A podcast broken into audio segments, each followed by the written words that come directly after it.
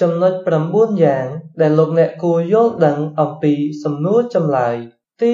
1សំណួរចម្លើយគឺជាទម្រង់មួយនៃការណែនាំសំណួរចម្លើយគឺជាទម្រង់មួយនៃការណែនាំខាងឯជំនឿសាសនា ជាទូទៅមានបទបង្ហាញជាទម្រង់និយាយជាទូទៅការណែនាំមានមូលដ្ឋានលើសៀវភៅឬក៏ឯកសារដែលគេហៅថា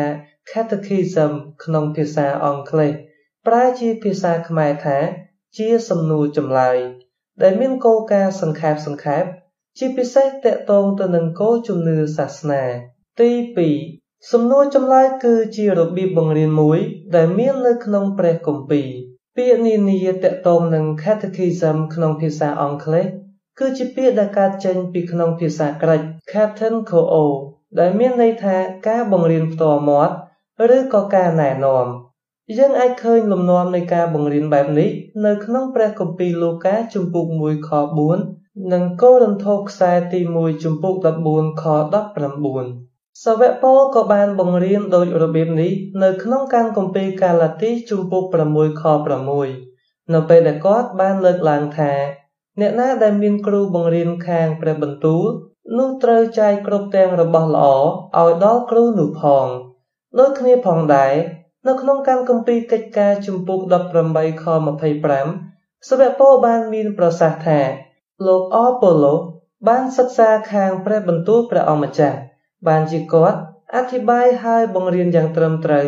ពីអស់ទាំងសេចក្តីខាងព្រះអង្គម្ចាស់ទី3សំណួរចម្លើយគឺជារបៀបបង្រៀនមួយពីប្រវត្តិសាស្ត្រស្ទើរតែគ្រប់និកាយនិងប្រពៃណីក្នុងប្រវត្តិសាស្ត្រក្រុមជំនុំនីមួយៗ បានប្រើប្រាស់ទម្រង់ផ្ទាល់មួយចំនួននៃសំណួរចម្លើយសម្រាប់ការបង្រៀនអំពីជំនឿសាសនាទៅកាន់កុមារនិងមនុស្សធំដែលជាគ្រិស្តបរិស័ទនិកាយ Lutheran សំណួរចម្លើយខ្លីៗរបស់លោកគ្រូ Luther Luther Small Catechism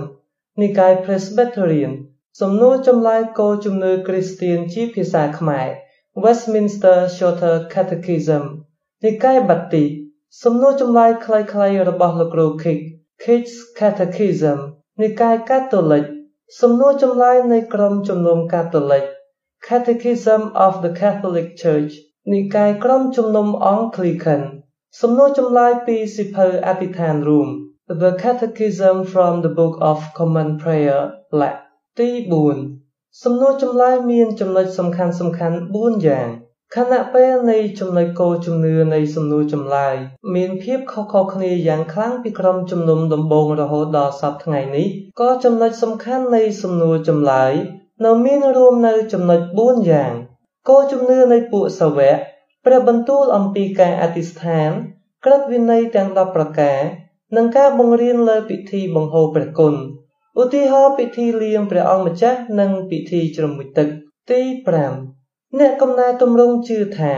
ពួកគាត់បានរកឃើញឡើងវិញនៅសំណួរចម្លើយ បន្ទាប់ពីសម័យកំណែទម្រង់មានគ្រូប្រូតេស្តង់ជាច្រើនអ្នកជឿថាអ្វីដែលពុព្វការីជននៅសម័យកណ្ដាលបានបង្រៀននោះគេមិនសូវរាប់ថាជាសំណួរចម្លើយនោះទេ អ្វីដែលលោកគ្រូ John Calvin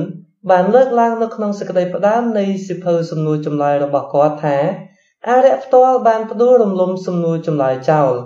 ហើយក៏មិនបានបន្សល់អ្វីក្រៅពីភាពកំពេចកំពុកតែប៉ុណ្ណោះដែលនឹងបង្កើតឲ្យមានតែអបិយជំនឿបើគ្មានផលផ្លែនៃការស្អាងឡើងវិញទេលោកគ្រូ Martin Luther ក៏បានលើកឡើងថា តាមរយៈព្រះគុណរបស់ព្រះជាម្ចាស់ខ្ញុំបាននាំឲ្យមានការផ្លាស់ប្ដូរយ៉ាងខ្លាំងដល់ថ្នាក់ថាឥឡូវនេះក្មេងស្រីឬក្មេងប្រុសដែលមានអាយុ15ឆ្នាំស្គាល់គោលជំនឿគ្រិស្តបរិស័ទ ច្រើនជាងទេវវិទូទាំងអស់នៃមហាវិទ្យាល័យដ៏អស្ចារ្យនានា ដែលធ្លាប់ដឹងនៅសម័យមុនមុនទៅទៀតក្នុងចំណោមយើង យើងបានត្រឡប់ទៅប្រើប្រាស់សំណួរចម្លើយវិញព្រះបន្ទូលអំពីការអធិស្ឋានគោលជំនឿនៃពួកសាវកក្រឹតវិន័យទាំង10ប្រការ ទី6ទម្រង់សំណួរចម្លើយតាក់ទងគ្នាជាមួយនឹងលោកគ្រូ Martin Luther ស្ទើរតែគ្រប់ទម្រង់សំណួរចម្លើយទាំងអស់ ទាមទារឲ្យមានទម្រង់នៃការទន្ទិញចាំមាត់ខ្លះខ្លះប៉ុន្តែមិនមែនថាគ្រប់ទម្រង់សំណួរចម្លើយទាំងអស់សុទ្ធតែប្រើប្រាស់នៅទម្រង់អត្ថបទសំណួរចម្លើយនោះទេដោយមានការបារម្ភចង់ឲ្យគ្រីស្ទបរិស័ទយល់អំពីអ្វីដែលពួកគាត់កំពុងតែទន្ទិញនោះលោកគ្រូ Loser ក៏បានសរសេរបញ្ចូលក្នុងសំណួរចម្លើយខ្លីៗរបស់គាត់ដែលនិពន្ធឡើងនៅក្នុងឆ្នាំ1529ថាតើនេះមានន័យយ៉ាងដូចម្តេច បែបជាសំណួរអមជាមួយនឹងចម្លើយដែលគាត់បានបង្កើតឡើងទោះបើលោកគ្រូ Loser មិនបានបង្កើតទម្រង់នៃសំណួរចម្លើយក៏ដោយក៏គាត់ជាអ្នកដែលធ្វើឲ្យទម្រង់នៃសំណួរចម្លើយរបស់ក្រុមប្រូតេស្តង់មានភាពល្បីល្បាញដែរទី7សំណួរចម្លើយគឺជាចំណុចមួយ ដែលជះឥទ្ធិពលលើសម័យកំណែទម្រង់នៅក្នុងអំឡុងឆ្នាំសម័យកំណែទម្រង់ ម៉ាស៊ីនបោះពុម្ពមិនគ្រាន់តែបានអនុញ្ញាតឲ្យមនុស្សម្នាមានព្រះគម្ពីរក្នុងភាសារៀងៗខ្លួននោះទេប៉ុន្តែក៏បានជួយផ្សព្វផ្សាយធនធាននៃសំណួរចម្លើយប្រូតេស្តង់ដែរលោក John Taliesin ដែលជាមហាសាសនិកនៃទីក្រុង Canterbury នៅប្រទេសអង់គ្លេសពីឆ្នាំ1691ដល់ឆ្នាំ1694បានមានប្រសាសន៍ថា សំណួរចម្លើយ និងប្រវត្តិសាស្ត្រនៃពួកមរណៈសាក្សី គឺជាសសរពីរដ៏អស្ចារ្យនៃពួកប្រូតេស្តង់ហើយក្រុមប្រឹក្សារ៉ូម៉ាំងកាតូលិកនៃទីក្រុងត្រេនបានរអ៊ូថាពួកប្រូតេស្តង់បានប្រព្រឹត្តអំពើរប៉ាល់រពូចយ៉ាងធំតាមរយៈការប្រើប្រាស់ទម្រង់សំណួរចម្លើយ ទី8សំណួរចម្លើយបន្ថែមលើការអធិប្បាយមូលហេតុមួយដែលបណ្ដាលឲ្យសំណួរចម្លើយមានការជះឥទ្ធិពលយ៉ាងខ្លាំងបន្ទាប់ពីសម័យកំណែទម្រង់គឺ ដោយដែលលោកគ្រូ Kenneth Brownell បានពន្យល់ថាវាផ្ដល់ជូននូវរចនាសម្ព័ន្ធនៃគោលជំនឿចំពោះមនុស្សជាច្រើន ដែលនាំឲ្យគ្រូគង្វាលមានការគិតដែលបានត្រៀមទុកយ៉ាងល្អក្នុងការដែលពួកគាត់លើកឡើងអំពីដំណឹងល្អលោកគ្រូ Ian Green បានកត់សម្គាល់ផងដែរថា ក្នុងសម័យបន្ទាប់ពីកំណែទម្រង់គ្រូបង្រៀនក៏បានទាញយកនៅចំណុចភ្ជាប់គ្នា